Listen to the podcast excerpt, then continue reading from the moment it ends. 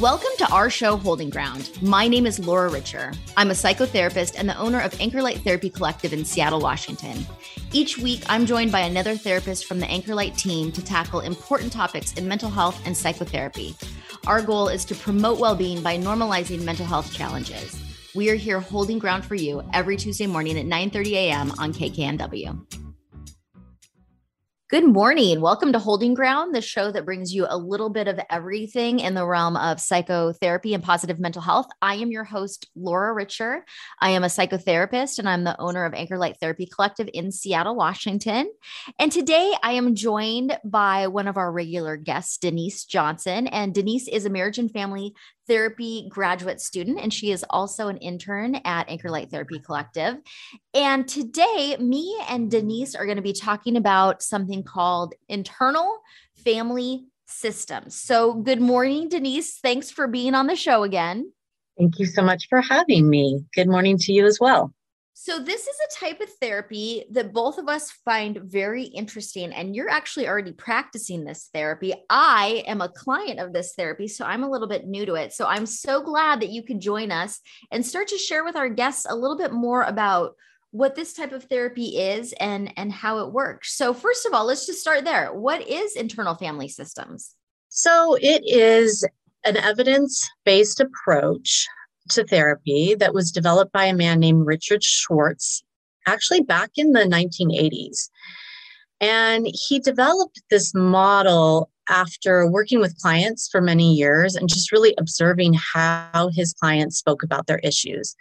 I believe uh, at the time he was working with a lot of people with eating disorders, and he noticed that they often talked in terms of a part of them. Yeah. And so we started to recognize that we don't have a mono mind. We're not just one part all the time, but rather we have all these different parts. An easy way to think about it is how, you know, you might show up and act very differently around your boss versus around your partner. Does that make sense? Yeah, yeah. Absolutely. There's that professional part, the part of you that has like your customer service voice. Right. And you're not going to share uh, all what you're feeling because you need to stay professional. Exactly. And so, you know, people might ask, is this the same as multiple personality disorder, or what we actually uh, term as dissociative personality disorder? And there, there is a relationship there, but it's of course very different, because for you and I, you, if you don't have dissociative personality disorder, you might have a moment, let's say, where you lose your temper. And it can feel like, oh my gosh, this anger took over. You know, I said things I didn't mean. I said things I shouldn't have said. But nonetheless, you're still going to remember that it, it happened. Yes. Whereas with, yeah, right. And so with dissociative personality disorder is that they have these parts, but there's no connection between the parts. If that makes sense. Yes. And so there's a part that takes over, and the other, the, the rest of you is disassociated from that, that you don't even remember what is happening. So that this is not what we're talking about today, but we, I love this framework, because when you think about behavior change and people mm-hmm. wanting to make a change, a lot of times, like say something like manage your finances better, ha- create mm-hmm. healthier habits. People really want to make these changes, but at the same time, they're not doing it. So mm-hmm. I love looking at the fact that there is a part of you that, that doesn't want to make a change, for example, for whatever reason. So what do you think, how does that all work together? Why is it helpful for people to know that they have these different parts? Yeah, there's there's many layers to this. I love what you just mentioned as far as like you want, you have a goal, but you find this other part is sabotaging. So oftentimes we are confronted with inner conflict, and to understand your parts can really help um, you make the right choices for yourself. Something that I think is really important, unique to um, I F S or internal family systems, is this belief um, that we all have what they call the self with a capital S. Mm-hmm. So when we're really centered, we come to this place where we can understand our behaviors, understand these different parts, but not be taken over by them. Mm-hmm. And this self um, is very compassionate, calm, creative. And so it's very much like, you know, in hypnotherapy, when we help people tap into their subconscious mind, how they can find deep within them, there is this wise, intuitive voice that can come to the surface. Have you found that to be the case in hypnotherapy, for instance? Yeah. So I have a little, as a hypnotherapist, um, I do have a little background in doing parts therapy, not to the extent that is it is defined in I F S therapy, but it is hypnosis or getting to a really relaxed place really allows clients to tap in to these different parts of themselves.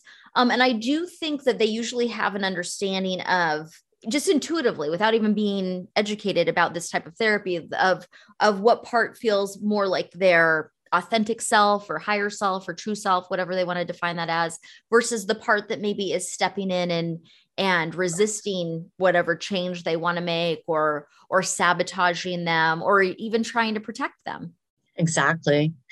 Yeah. So it is really beneficial to get to know your different parts so that you can feel like you have more control. Um, and also it can just bring more harmony to your whole internal system or your internal world, the more you can kind of take care of your different parts.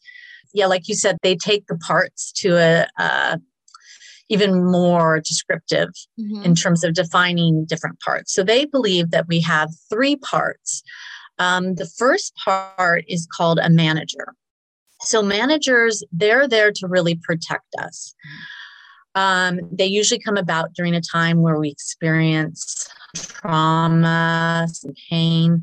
And so we develop these managers to help us try to avoid that in the future. So an example of a manager might be a hypervigilant part. Um, this happens with anxiety a lot, where people will have this hypervigilant manager that's always trying to be like three steps ahead, always, you know, kind of worrying about what would happen to try to prepare themselves. So that would be a manager. They're always trying to be ahead of any problems. So then they have what's called a firefighter. Those are also there to try to protect us from pain, but they're more reactive. So it's when you're already uncomfortable and you just want to numb out, if that makes sense. Yeah. So anything like shopping or gambling or just, you know, vegging out on Netflix all day would be kind of a firefighter. It's just like, okay, we, we want to avoid the pain. So just is and that then, kind of, do the firefighters kind of shut you down or numb you? I would say very much so. Okay. Or they can also be reactive, like let's say in that case of the ang- angry outburst, mm-hmm. um, the, the angry part could be a firefighter. Like if you feel like your partner is causing you to feel really vulnerable, you're starting to feel, you know, bad, you, that anger can come out to sort of protect yourself. So it's this very reactive part of ourself. And like you said, often shows up and, and, tries to get us to numb out, run away, avoid, that kind of thing. Okay. That makes sense. Yeah. And so then the third part that I F S defines is the exiled part. So these are younger parts that are really still holding painful experiences that we haven't been able to fully heal or integrate or overcome. So for example, I have a client who I've been working with, and he was like severely bullied as a kid.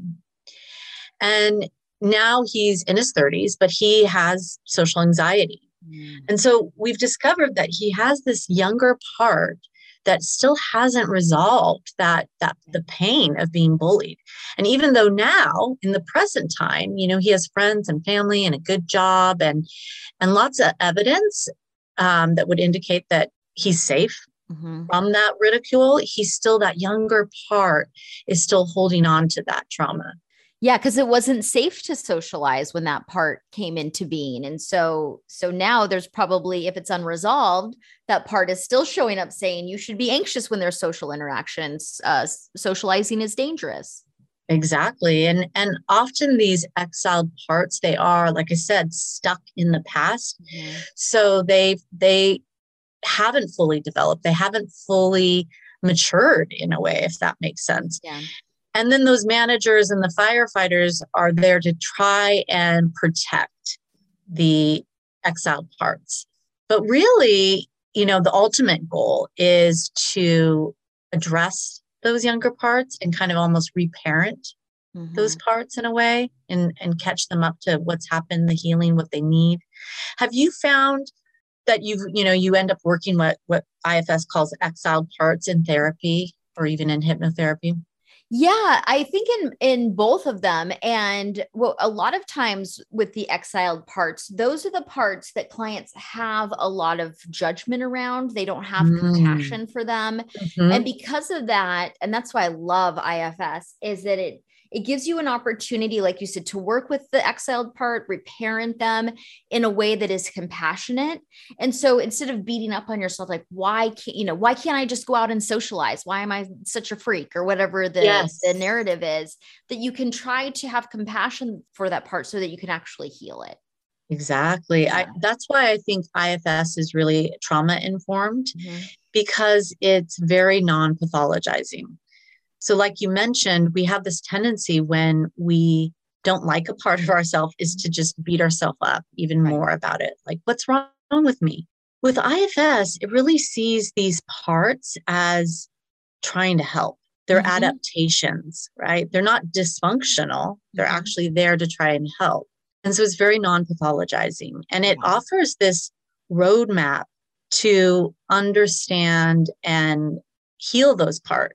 By first of all, getting to know those managers, right? So not just diving right into the trauma, but really understanding all your coping mechanisms, shifting to develop even better coping mechanisms, and finding that centered part of yourself that's more compassionate, more loving. And then from that place, looking at the pain and the trauma.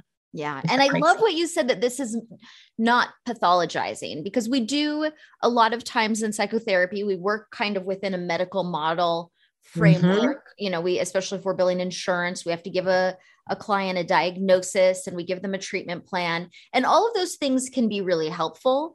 Um, but the one thing I don't love about that, and using your social anxiety example, is typically people just don't have a diagnosis of social anxiety because they have a genetic mutation that causes them to be anxious uh, socially. It's because right. they had an experience. There was something that happened to them along the way. And so if we just put a blanket label on like, oh, this is social anxiety, and you just give this pill for it and you're on your way, it doesn't really treat what happened to the individual. So I love how this works with the individual and their life experience.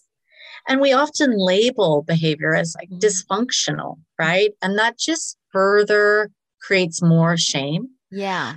Which is not necessarily helpful. There's a new book by Richard Schwartz that just came out within the last year, and it's called No Bad Parts. Mm.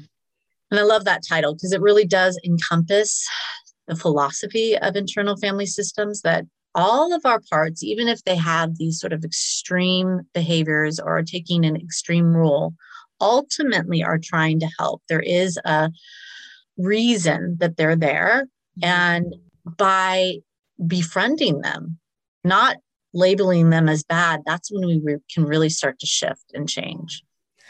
So being that I F S is very trauma informed, like you said, mm-hmm. uh, you know, I think one of the most stigmatizing diagnoses that we have in, in mental health it, are related to addiction. There's a lot of mm-hmm. stigma around addiction, but if you look at it through the I F S framework, how might you see addiction differently? Yeah, that's a great question. I think I F S would probably define most addictions as a firefighter part. Mm. So a part that is developed because there's a great deal of pain, and it is, it's trying to numb the pain in a way. Um, love Doctor Gabor, you know, his interviews, and he deals a lot with people that have addictions. And one things he, one thing he says is he never asks why drink or why do drugs. He asks, why are you in pain? Yeah. So like you said, it's non-pathologizing, and it's really about understanding what's underneath the addiction and helping a client, you know, become more centered in the self, more able to tolerate the pain, right? It's not, the pain doesn't necessarily go away. It can be transformed, mm-hmm. and healed, but it starts with being able to sit with it, tolerate it, understand it, if that makes sense. Yeah. Yeah. And that the part that is choosing, uh, using an addiction as an example, the part that is choosing to engage in whatever the addictive behavior is, is actually serving a purpose. It has a function. And if we don't mm-hmm. address that piece of it, then we're not going to be able to change that behavior. So instead of looking at it as, as uh, a bad part, we want to understand what's happening. Right. And then we want to try to come up with other strategies mm-hmm. because we know that addiction, it, it might temporarily make somebody feel better mm-hmm. um, or at least feel less pain. But in the long run, it ends up complicating one's life right. and creating a lot more pain. Mm-hmm. But if, if you can get to know your parts and really understand, you know, why the pain mm-hmm. and, and what does that part really need? Um, a lot of healing can happen and a lot of things can shift. Yeah. So you talked about these exiled parts. So we have our managers mm-hmm. and our firefighters who are trying to, it sounds like, protect the exiled parts. Is that accurate? Right. Yep. I would say very much. And you said that these are usually going to be younger parts that maybe had sure. past traumatic experiences when they came into being. So tell me a little bit about inner child work and how that plays into all of this. Yeah. So I also learned about parts through hypnotherapy first, and hypnotherapy, we do a lot of inner child work, and I have found it to be very powerful um, when working in that context. And so it is kind of about reparenting, if that makes sense. It's about developing a new relationship with yourself, with your younger parts, like becoming that parent that your child never had, being the more loving, kind, you know, caretaker to mm-hmm. your younger parts, if that makes sense. Yeah. And giving them what you didn't get. So if your exactly. parent, your actual parent, or whoever your caretaker was, was not able to give you what you needed in that experience, understanding how you can start giving that to yourself. Yes, exactly. And and what I like about both I F S and hypnotherapy is it's not just from a cognitive place. You're not just talking about your problems. It's much more experiential. Mm. So you might visualize your younger self and really um, imagine your younger self and communicate with your younger self. And so that it really shifts on this sort of embodied level, if that makes sense. It can really shift your nervous system to have more of an experience rather than just talking about a problem. Have you found that to be the case when you've helped people with, you know, doing some inner child work? Yes, definitely. And I even just recently had my own experience with that. So I am a big believer that all therapists mm-hmm. should also be in therapy. So I am also mm-hmm. always in therapy.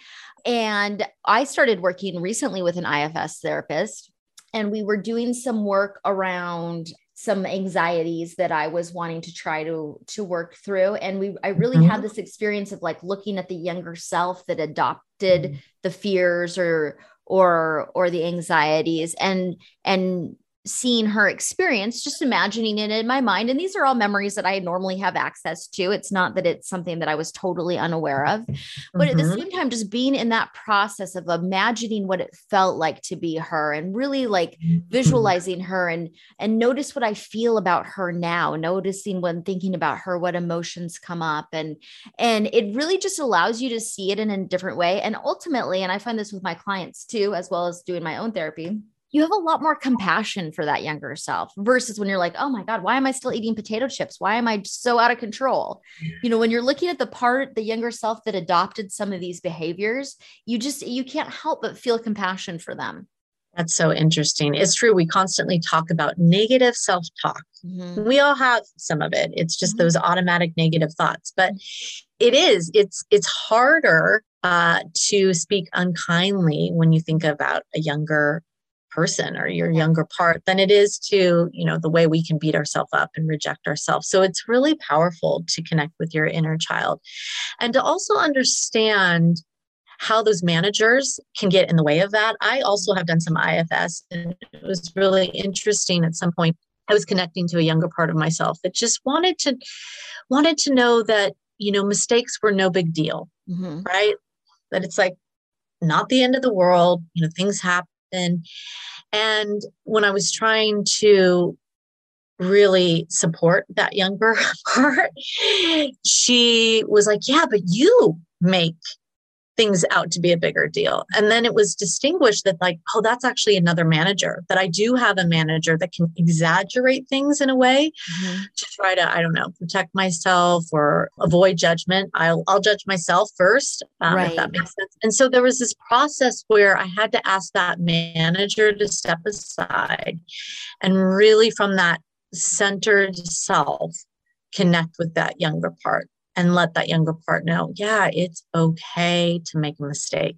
It really is. And it was so healing. Yeah. And even when, do you notice with clients, even when there's initially resistance, like when they go back to that part that they've exiled and maybe they look at, you know, and hypnotherapy is a good place where you can imagine it and they'll go, nope, that, that younger version of me really was stupid, or they really shouldn't have done that, or they really were embarrassing or whatever it is, that with some time and some work, when they can understand what the purpose, why that part developed that behavior, that it does, wow. it, it is healing because it's harder to judge that part when you understand it.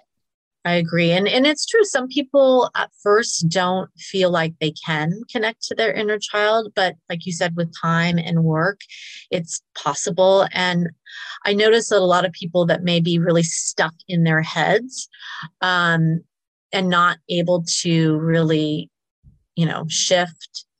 Um, once they can connect to their younger parts, they are able to access emotions that they haven't been able to.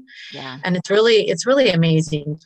Well, and I would imagine that some of those exiled parts are the really vulnerable parts, the parts that you mm. that people don't want to access because they're afraid of how painful those could be. Is that seem accurate? Yeah. And that's why I think it's important to have that trauma lens and to take your time. Um, you know, it, as a therapist, you might just be getting to know clients' managers for quite some time and understanding, you know, all their coping mechanisms before they're comfortable enough and really like healed enough to dive into those exiled parts. So you talked about the self. And so, and mm-hmm. I've heard this term in I F S of being self-led. What exactly does that mean? Yeah. So they do, they talk a lot about the aim is for self-leadership. So first of all, what that would look like in terms of the parts is that you get to know your parts. You understand your parts. You're not getting rid of the parts, but you are not blending with the parts. Mm-hmm. So I might notice that I'm really stressed and that my, my first impulse is to go shopping, right? Um, I'm like, oh, wow, this is an old strategy. Here, I see this part, what this part's trying to do. Um, but I don't feel out of control. Instead, I might go like, well, you know, I don't really want to be buying things right now, or, you know, maybe I'm on a budget. I don't want to make that choice. So being self-led is observing your parts without blending with them. And like you said, talking to your parts, like you would talk to your child or your friend, coming from that really loving, kind place versus, you know, beating yourself up. Right. And then in general, I would say this concept of self, I see it in other modalities and other, I would say, spiritual practices. It's often called like the higher self, mm-hmm. um, if you've ever heard that term, but it's, it's that part of us that is very aware, we're observing and really living in the present. I'd say the managers tend to try and be in the future, and those firefighters are kind of in the past. I mean, that's just generally speaking, but, but the self is that mindful part that can be in the present. Yeah. So I don't know. Do you relate to this concept of the self or self-leadership? Yeah, I think that, I mean, everyone has a sense of what feels authentic to them. And I find usually when people are engaging in therapy, they're trying to move towards that authentic self or higher mm-hmm. self or whatever you want to call that, but that they feel like there's obstacles that keep them from being, you know, and I mm-hmm. think being able to do that. And I think we see that in all types of therapy. Like when we're working with couples, like, you know, I see couples who have managers and firefighters and, and they're mm-hmm. wanting to create a vulnerable, true, like deep connection with their partner. But those are the parts that are usually getting in the way. So I see that in both relational therapy or individual mm-hmm. therapy, people are, there's things that they're wanting to accomplish, again, related to being that like authentic self, but they either don't know what that means or, or they do know what it means, but they just, for whatever reason, these, these parts that are getting in the way, and sometimes they're aware of them and sometimes they aren't, are keeping them from stepping into that. Well, I like that term, the authentic self. Yeah. Yeah. I really like that. And it feels so much better when we can be our authentic self. And it's interesting that you bring up how our parts can interrupt our relationships. Um, I would say I F S is more of a model for individual therapy. However, it can be really useful in terms of relationships to know your parts. Mm-hmm. And to even use the language, like if you're upset with your partner, to say, you know, there's a part of me that's really angry versus I'm angry, right? It it can land really differently if we start to understand that there's different parts. Yeah. And I think, in, you know, in terms of having an understanding of like your attachment styles, and whenever there is dysfunctional t- attachment in a relationship, I think understanding the exiled parts brings a lot to the table, and having a better understanding of why we have the responses we do um, to other people. Because sometimes we're even surprised, like you said, that really reactive part that goes off the handle, then and then you regret it later. You, if you don't understand what that's rooted in, it's going to be hard not to have those responses. And a lot of times people have shame around those responses. That's not how they want to show up in the world. Yeah, that's so interesting that you bring up attachment theory, like the anxious attachment style. Um, you know, I see they're trying to manage the whole relationship, right? Those are the managers yeah. going nuts. Yeah. And there may be, you know, all of this evidence that your partner is committed, that they're there, but there can still be this part of you that, that feels abandoned. Um, and so it is really helpful to work with your exiled parts. And I do think there are ways to do it outside of therapy. I mean, I think therapy is, you know, one of the most transformative pathways to healing and change. But in general, um, I mean, anything where like meditation, yoga, that's going to help you become more centered in that self that I F S talks about. And then the other thing is just sitting with yourself, connecting to your breath, and welcoming all your parts. I think the tendency is try to push parts of ourselves away. And there's that saying, what you resist persists. So mm-hmm. the first big change with I F S is to just welcome the parts, like whatever's showing up. And then they have a great way of describing how to welcome the parts, which is to make space for them. That there is space for all, all those different parts to exist. Um, and then you can start to communicate with those different parts, developing that inner communication where you start to know what those different parts need, reparent those parts. And those managers, they like to have a job, um, but you can start to unburden them and give them a job that's really going to help. Yeah. If that makes sense.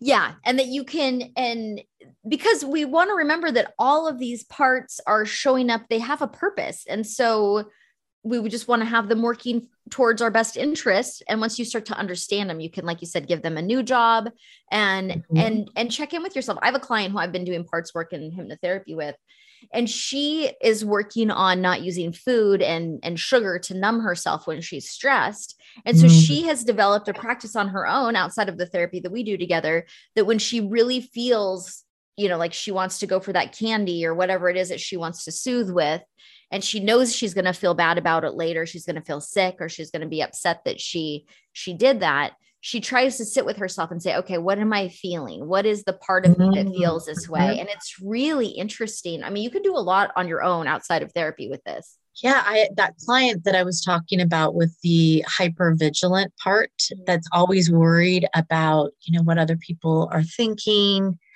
um, trying to avoid that judgment. When we found that pathway to connect to that manager and sort of unburden that manager and ask that manager, you know, what job they could have, the answer was pride.